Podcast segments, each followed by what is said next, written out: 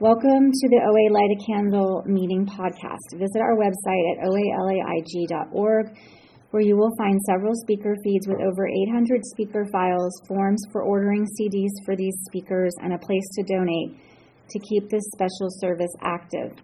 The opinions expressed on the Light a Candle podcast are those of individual OA mem- members and do not represent OA as a whole. I would now like to introduce our speaker for tonight, Lisa. Hi, I'm Lisa Ann. I'm a compulsive overeater and a bulimic. Hello. Thanks, Michelle. um, I first want to welcome our new people. There were a lot of you tonight. I'm so glad you guys are here. This program works. Um, I hope you stay. It, you know, it takes a lot of courage to show up here. Um, and congratulations on 30 days and welcome, welcome and happy birthday, Lisa. Um, so,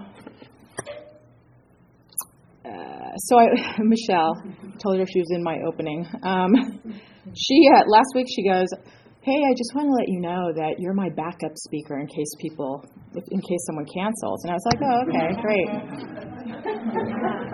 awesome." And then yesterday, I got a text from her and I I was like I looked at it and I was just like, really? really? I just was like, no. Um, and uh, and I, I, I it took me a little while to respond, not very long, but but I said no for a few minutes, um, even though I know I can't. You know, I, I'm not allowed to do that. But um, and so I was like, I don't know what I said. Let me know. She was like, she may not be able to show up. I was like, let me. Know. I didn't. I didn't fully commit. I was like, let me know. And she was like, well, can we just say it's you? I was like, damn. Yes. But here's the thing. Here's the reason why I bring this up. Thank you for doing that. Um, I needed that so badly, and I didn't even know how much. Um, so uh, so here's what happened is it forced me. So i've been i've been um, well one of the, I, i'm i'm reworking the steps with my sponsor. And so i knew i was going to be standing at a podium saying that. And the truth of the matter is i'm procrastinating on reworking the steps with my sponsor. And I've done my first step, and she's been waiting for the second step for I don't know a month and a half or two or something like that. And this morning, and and you know, I I I said yes, and I knew I was going to be here. And I and this morning, and I you know, I just was feeling off the beam, and I was like, you know what? I'm just going to sit down and write that second step this morning. I'm going to read it and I'm going to write it. I'm just going to get it done so I can stand at the podium and say, I wrote my second step and I'm ready to read it to my sponsor who's sitting here in the room. Um, and so I did it. And it was, and you know, here's the thing. You know, I struggle with my relationship with God in this program. Not always, but I have been lately. And I think it has a lot to do with um, one of the things I tend to do is I tend to, um, you know, give people, you know, the power in my life to, you know, and I look to them and I, you know, put my faith in them to help me and guide me and do those things. And um, and then if they disappoint me, and it talks about it this in the second step in our in our OA 12 and 12. You know, people are human and they're going to disappoint us. And for me, when that happens, I feel untethered. And so I've, I've had a, a shakeup in a relationship with someone um, who is sort of a mentor to me, and um, and it's shaken it's it's shaken me up a bit, and I felt very untethered, and um, and as I wrote that, as I read and wrote that second step, I didn't know what it was going to do for me. I did not know that at the end of that writing, I was going to feel the way that I felt. It was unexpected. The only reason I did it was because I wanted to be able to stand here and tell you that I did it. Um, it was my ego, you know, and uh, and what came out of it was, you know, a belief in a power greater than me, you know. Um, and and for me, that that power is always there, but I have to choose it. I have to reach out for it. I have to take action. Um, and that action that I took this morning, because Michelle texted me yesterday and asked me to be here, connected me with the power. And, and I forget that. I forget, like, I have to be actively working this program. And let me just say, you know, uh, you know, my, uh, this is my home group. I'm here, you know, almost every week. I have a commitment here. Um, my sponsor is here. She just celebrated 31 years in this program. She's an amazing example of this program. She walks before me. She works this program. And I don't always follow that example the way that I would like to. She's my sponsor for a reason because she works a kick ass program. Um, she's a great example to me, but I don't always follow that example. You know, I want to get away with nickel and diming stuff. And um, that doesn't work for me. You know, I, there's a lot of people in this room that I that I love. My my OA sisters are here. One of my best friends is here. Actually, a couple of my best friends are here. Um, and uh, and Michelle is somebody that I am very fond of in this program. And um, and you know, again, thank you so much. I had no idea. Um, I just kind of look at it as God calling. You know, like when you get asked to speak, it's just God calling, and you can't say no to God. So. Um, but it just turned out to be so special for me. Um, so I'm feeling so much better. Uh, and you know, so what it was like for me, um, you know, I grew up in an alcoholic home, and um, I don't, I don't really. There's not a lot to say about that. It's, it's, you know, alcoholism is crazy. It's a family disease. Um, you know, the family members are as, you know, you know, as warped as, if not more warped than the alcoholic themselves. And um, you know, my father liked to go out and drink in the bars, and my mother was drank at home and was really angry at him. Um, so it was kind of every man for himself in my family. And you know, I, I didn't, you know, my food stuff didn't really start coming up. I had a lot of ways of escaping that environment um, without actually leaving, and that was, you know, I read a lot. I um, I uh, followed around my soon to be alcoholic sister and tried to save her. Um, and, you know, I, I, I, excelled in school until it became too hard, and then I just gave up. Um, and uh, when I when I was 16 is when my when my food stuff stuff started, and I, I started to binge and purge after my that sister that I would follow around um, and try and save uh, left our family and didn't come back. So um, I turned to food at that point, and um, I, you know, when I, I I don't have a lot of memory. I mean, I, I I just know that I would eat and I would throw up, and and um, and it was comforting to me, you know, and. Uh, you know that became my primary relationship for many many years um, you know i moved away from that that home and um, and you know I have a history with drugs and alcohol as well, and you know I was never a daily drinker, um, but I I threw up every day, and um, and I you know I had relationships during that time with men that you know and and my way of coping with life was by turning to food and binging and purging and um, and it, it was it, it worked. It numbed me out. Um, it, it made life bearable.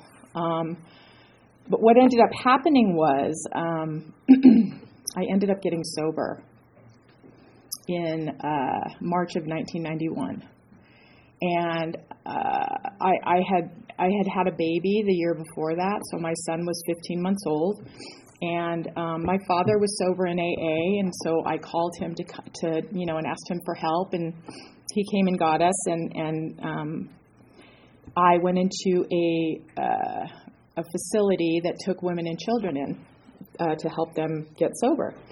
And so I was there with my son, and I really feel like when I got sober, that's when this disease took off. Like I, it, it, it just, and, and for eight years into my sobriety, I was eating and throwing up.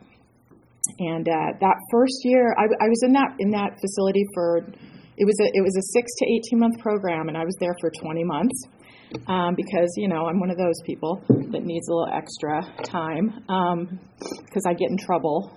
Uh, um, I you know it's so funny. Like I remember my uh, my sister had a roommate. She was sober in AA, and she had a roommate, and she used to tell her roommate stories about me, like, "Oh, Lisa Ann lost her pass this weekend," and and her when I got out, her roommate thought I was some like scary biker, like crazy street girl. You know, I've never even been in a fight. Um, I just have a bad attitude, and and I and I and I look mean, you know. my one of my sp- I'm in several programs. One of my sponsors, I told her um, when I was doing an uh, eight step with her, I told her the story about when I was, I think it was five, and um, and uh, I had a friend. Her name was Lynette Plant, and we got in a fight, and um, you know we were five. We got in like an argument, and and um, I had leaned over and spit into the planter on the plants, and she goes, "Why don't you pollute the plant some more?" So I leaned over and spit on her, and I thought that was, you know, how clever, you know, at five to come up with such, such a amazing comeback. Um, but that was on my inventory, and I when I read it to my sponsor, she was like, "You know what?" You spit on people with your face now. I was like, oh my God. so I was like, wow. Um, so if I've ever looked at you funny and you feel spit on, sorry. Um, come talk to me. I, I people I've to- told that story from the podium, and people have actually come up to me. I totally felt spit on by you. Like, oh my god. Do an inventory. Um, okay. I'm I'm I'm sidetracking here. All right, so what it was like. I um, so I started throwing up at 16, and it continued well into my 40s. Um, I had relationships during that time. I had a child. I got sober, and then, like I said, in sobriety, it just it it just got bigger. Um, sobriety, you know, I I was a single mother, and um, before I got sober, I was homeless and I'd never had like a real job. Um, I was a bad waitress.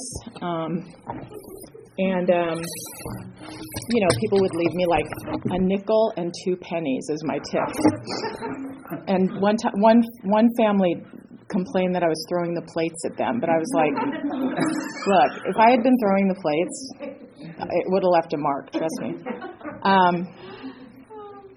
So yeah, bad waitress. Um, and I and I and I went into this recovery home. I had my son, and and like I said, my my eating disorder took off, and um, but but I but I got sober there, and I was there for that purpose. And I did talk tell somebody about this problem, and they did try to help me. They sent me to like therapy and whatever. And I I remember I stopped throwing up for 30 days. I marked it on a calendar, and then it was just too much for me, and I and I gave up. Um, and I, you know, so I had to be kind of, you know, stealth in my lo- finding locations where I could act out um, because people were watching me. Um, but I, you know, so I so I got sober and I, you know, I went through a three month program, um, uh, business program to learn how to use a computer and.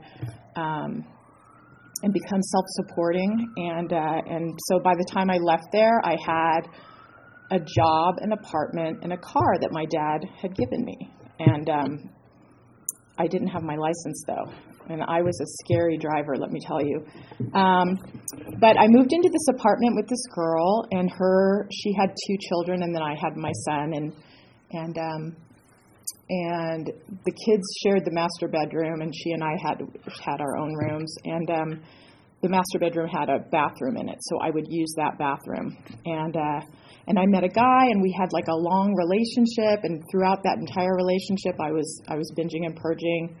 Um, I worked I got you know I got a job you know my you know my job got better I got you know I, I was I was good at showing up suiting up and showing up for work so I was learning that in in AA and um, but I would go in the bathroom and I would throw up every day. And um, you know I, I got promoted because I you know because I I did what I said I was going to do, and um, I became, you know, a, a somebody who could um, uh, thrive in, in the workplace, but um, all the while I was eating and throwing up. And um, that relationship ended, and, and it was, you know, he went out and drank, and he stalked me. It was really exciting. You know, that's love when you get stalked. When people leave you little scary notes on your door and call you in the middle of the night um, thre- and threaten you. we ended up getting back together after that, too, by the way. That tells you a little bit about my relationship history, but um, we won't go there. Uh, but yeah, so so I um, so what happened was at eight years of sobriety, at about eight years of sobriety, um, I'd been around long enough you know, doing the deal, going to meetings. I had a sponsor. I was working the steps to the best of my ability. It's really hard to work the steps when you're when you are um, when you have an eating disorder like I do, and um, you know, I wasn't really present for any of it. And uh, but at eight years, I um, I I realized I didn't want to die.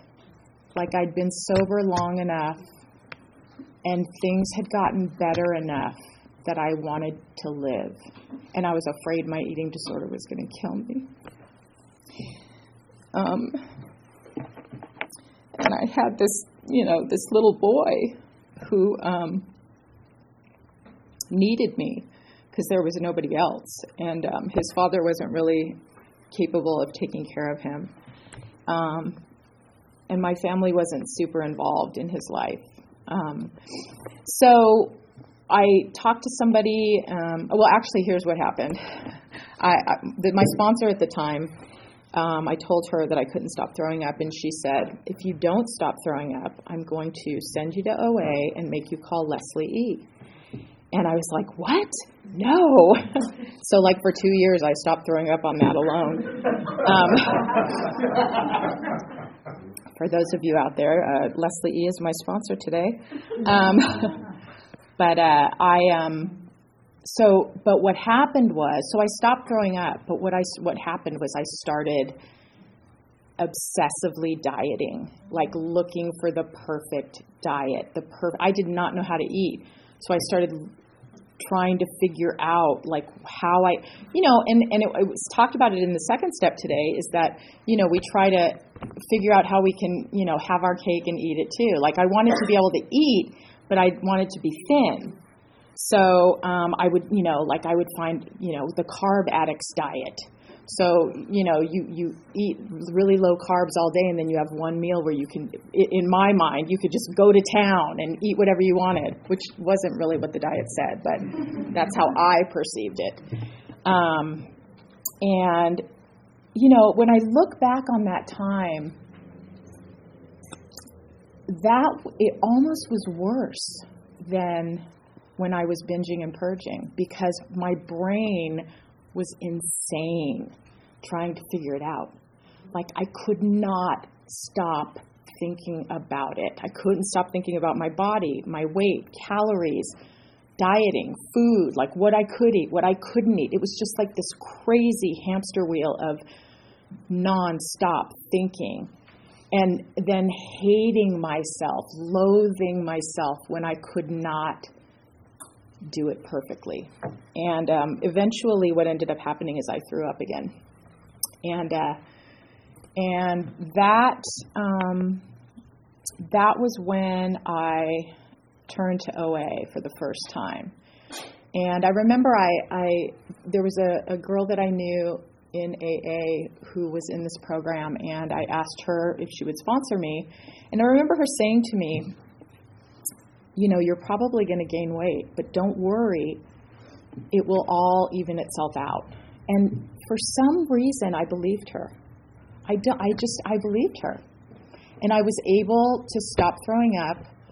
And, you know, I didn't work a structured food plan early on. I, I, you know, I wanted to eat sugar. That was the bottom line. But, but I knew I couldn't really eat sugar, so I ate sugar free and that's not good. Um, that does terrible things to your body if you eat it the way that I do compulsively.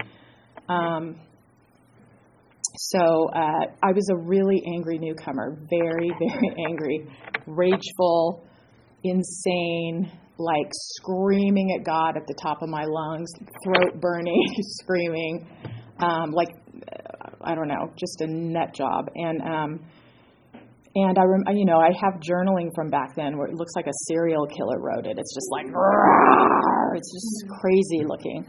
Um, and it's just all about how much I hate myself and I hate my body. Um, and I hated my boyfriend because he wanted to be with me. So it was just this ugly, dark, and and we lived together. I mean, I don't know how. I don't know. I have no idea how that all went down. When I look back, it's all a blur. But um, but eventually, what happened was um, it got better. It got better as I stayed here, and um, uh, you know, Leslie sponsored me for a while, and um, she gave me so many great tools early on. And one of them, one of them is one I still use today, and that I that I tell other women and the women I sponsor all the time. And it was it's such a simple thing, but I would have never come up with it on my own. And she said, "Wear clothes that fit the body you're in today." like like buy clothing that fits your body. And, you know, I want to be able to wear size two. And let me just say, I've never been a size two, but, you know, I still want to be a size two, but not bad enough to hurt myself. Um, but, you know, I had, you know, my size six pants. I wanted to be able to fit into those. And so I would try and squeeze into them. And I would be horribly uncomfortable all day long and want to kill myself. Like, tight clothes equal I want to kill myself. So I started buying clothes that fit me, and oh my God, it was a miracle. I did not spend the entire day thinking about my body. Um, so that was that's actually one of the, my favorite favorite tools. Um, you know, I, I, I wrote out my red, yellow, green light foods. I, you know, I, I did inventory. I, you know, I did a lot of, th- you know, I worked the steps. I sponsored other people, um, and things got better. You know, it took a long. Honestly, it took me a really long time to be willing to work a structured food plan, though. It took me a really long time. That um, that was something that um, I don't, for some reason, I just, I wanted to do it my way. I wanted to do my food my way. And um, there's such a freedom and, and, and such a, um, there's such power in surrendering to a food plan, I found out for myself. Um, I, uh,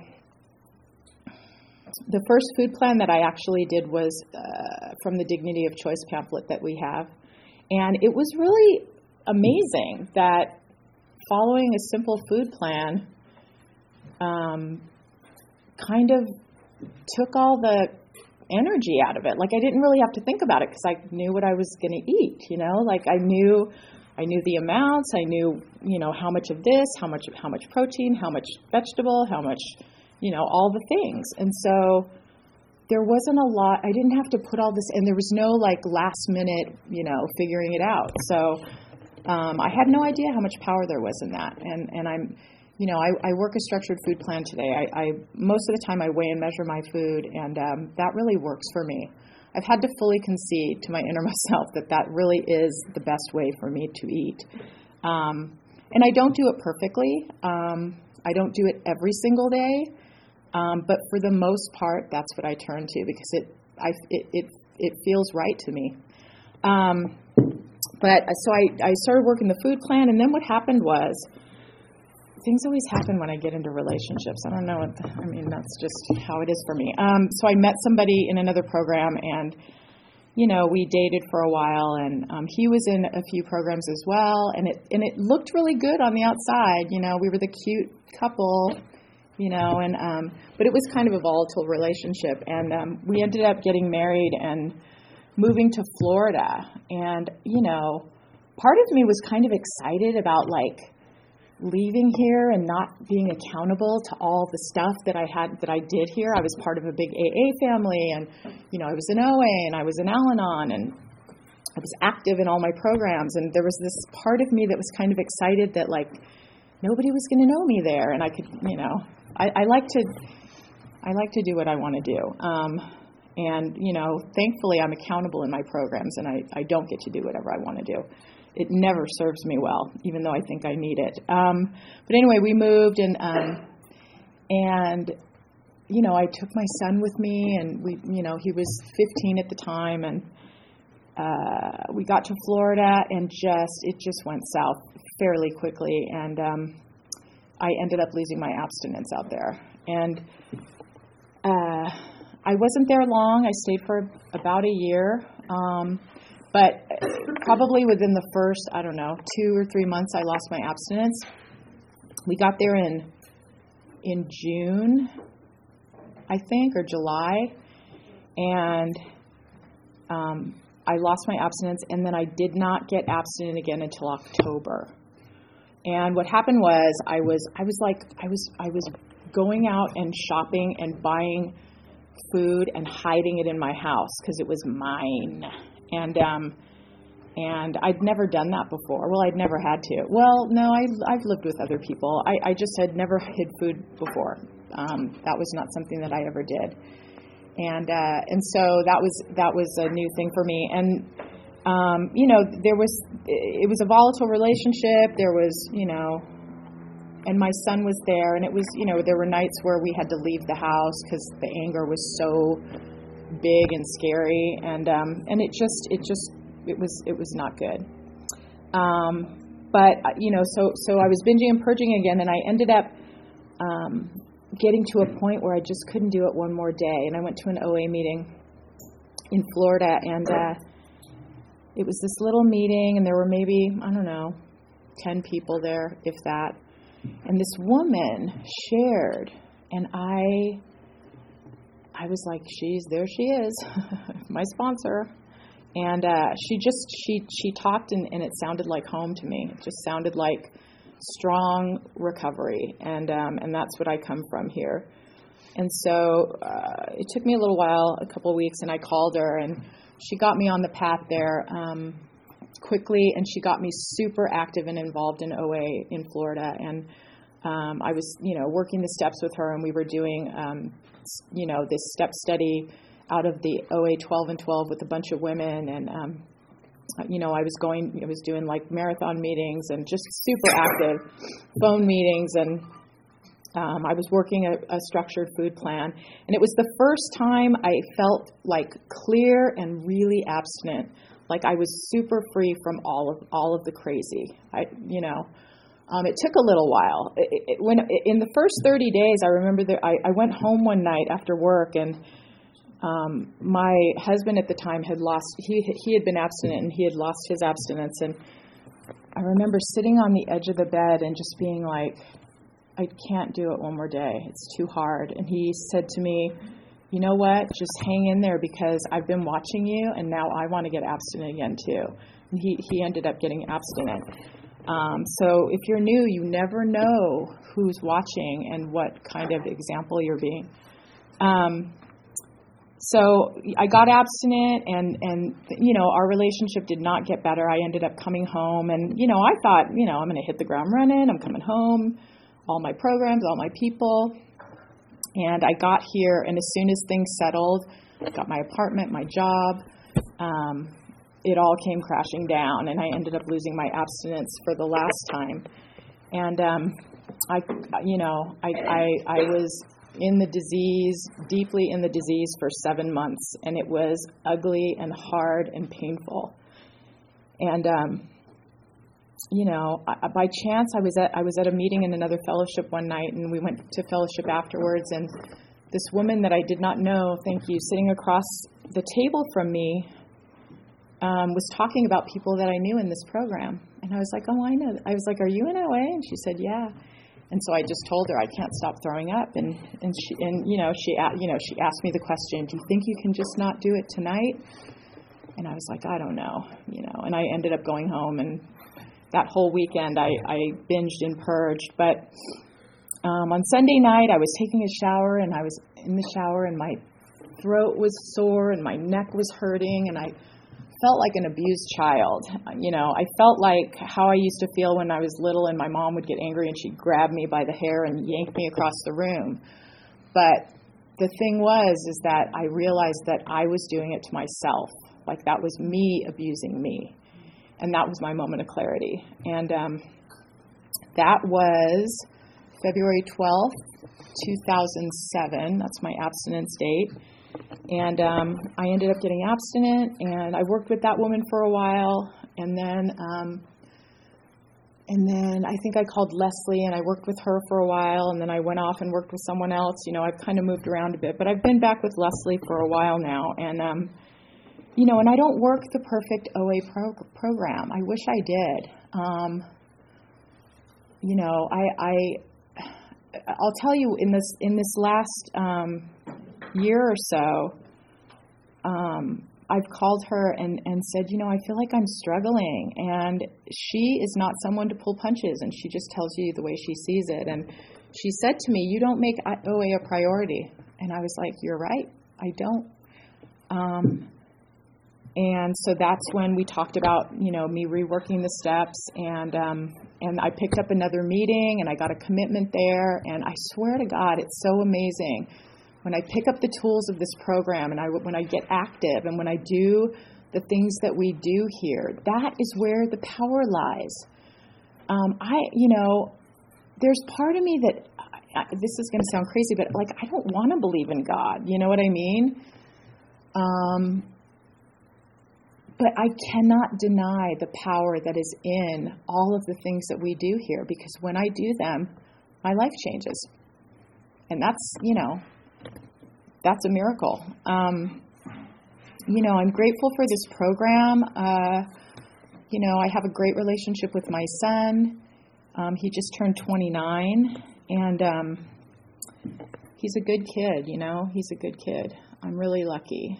Um, you know, my family relationships are still are still challenging, um, but I show up in those relationships anyway, and I do the best that I can. And um, you know, I've ha- I had a really hard work w- work week this last week. My boss, my boss lives in Malibu, and so he was affected by those fires. And of course, you know, he's feeling. I, I know. I, I know what's wrong. He's acting really badly. He's acting really badly and being really mean. But I know what it's about. I know that he's, you know, he's powerless, man, and he doesn't have a program of recovery to help him with that. So he tries to control everything else that he can. And part of that is me. and I don't like that. Um, and uh, I've had to really like restraint of pen and tongue. Like I want to send him emails and explain like why what he's doing is wrong. And uh, it's just I just have to just show up and do my job. Um, that's what the traditions teach me. And um, you know, and, and I haven't eaten over it. And it's been really, really, really hard. Um, I'm, it's upsetting Uh, because I really love his family. They, I care about them. I've been working for them for 12 years. And so I feel like, you know, I'm part of the family. What are you getting mad at me for, you know? Um, but I just get, get to keep showing up and doing the best I can. Um, anyway, I'm grateful I got to come tonight. Michelle, you changed my life just by asking me. Thank you so much. And um, yeah, thanks for letting me share.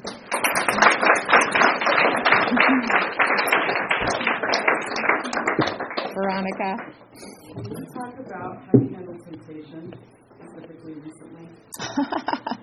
so she's asking how I handle temptation um, specifically recently because I told her a story recently about something that happened. Um, so she clearly wants me to share that. Um, so I, uh, my son just turned 29, and you know, we don't travel. We don't, you know, part of our family. We don't. He and I are a family. took me a long time to realize that that we are a family. Um, but we, one of the things, one of the traditions since he was three years old is that we go to Disneyland around the holidays. And so we went to Disneyland on the 29th. Now, I'm I have this thing where like you know, part of my disease one of the things it does is it says it's this little voice in my set in my head that makes sense to me. It says, "Well, you can just have it this once because that seems reasonable, right? just this once. Um, even though my history tells me that absolutely not, that does not work. Once bleeds into the rest of my life a day at a time. That's my experience. And I had, I've had to fully concede to my innermost self that that is my truth. And it's been hard because I want to be able to eat sugar. But the truth is, I cannot eat it like a lady. And sugar becomes my life. Like uh, it's, I have to have it every day, even if I'm not binging on it because I don't binge anymore. But I must have it. Anyway, what happened was we went to Disneyland, and Disneyland's kind of like it's like free day. It's like vacation. Like all you know, there's no rules. And um, he and I went to get some breakfast, and um, you know, we grabbed a little sandwich, little you know, breakfast sandwiches at a Starbucks, and and I was like, oh, and can I have a piece of that pumpkin bread? Got my little pumpkin bread, put it in my backpack. Uh, walked around. We did Disneyland all day, and that little pump, pumpkin bread was in my backpack. And by the end of the day, I'd realized I hadn't eaten the pumpkin bread, and and I was like, oh well, I'll eat it when I get home, when I'm sitting on the couch and it's quiet, and I got the TV on, my pumpkin bread. And uh, I got home, and I it was I it was so weird. I could not eat the pumpkin bread. Like I could not eat the pumpkin bread. I I could feel the barrier between me and the pumpkin bread. It it it was like there was a something there. I could not eat it, and um, and I, I, I asked my son if he wanted it. He didn't, so we I threw it away. But the thing was, like after that, I was like, what was that? Like. And so I started praying to the power that kept me from eating the pumpkin bread because it was like it was there, it was real, I could feel it. And um, you know, there's a power here. There's something I don't know what it is. I have no idea what it is, but it's there. And but I have to reach out for it. Like it is my responsibility to reach out for it and to do the things that keeps me connected. Because when i'm not connected the further the more the, the further i get away from it the more the, the, the more vulnerable i am to i can just have it this once and i can't. So that's the danger. I have to stay and keep doing the things here my daily routine my readings my writings you know calling my sponsor working the steps working with others praying on my knees all the stuff that we do um, it, it keeps me connected to the power, and I need it desperately. Thanks for asking. Anybody else? Yeah. Um, can you talk about your experience with meditation, what that looks like for you? Can I talk about my experience with meditation? Sure. Um, I uh, my meditations are. I've done I've done a lot of different things. The most profound experience I had with meditation um, was I started using um, a prayer and meditation from my uh, from my religious background, and um, you know it was it was bef- actually before I was part of the religion. It was um, something suggested by my father, and and I. I thought, oh yeah, that'll be easy. I don't have to figure it out. I can just do this thing, do it the way that it says to do it, and that's it. And um, I started doing it, and it became this crazy religious experience for me. Like I, I felt it was the first time that I felt truly connected. I felt it like it was real because I, it was like I could feel it in my body. Um, and I ended up going through um, and becoming part of that religious background or order. Um, so and and then and then it got scary because it was so real. I got afraid of it. Like, what what are they going to ask me to do? I can't. I, I, it's too much for me. And I and I kind of took a step back. But um, you know, right now it's mostly uh, uh, doing my readings in the morning quietly. Um, I realized today that part of that, thank you, is incorporating the writing because of what happened this morning for me. That that that what comes out of that quiet time for me, if I if I not only read and and you know contemplate, but also write, I, it was really I, I I'm going to start incorporating that too. And I ran out of time. Sorry if you want to talk more, let me know. Thanks.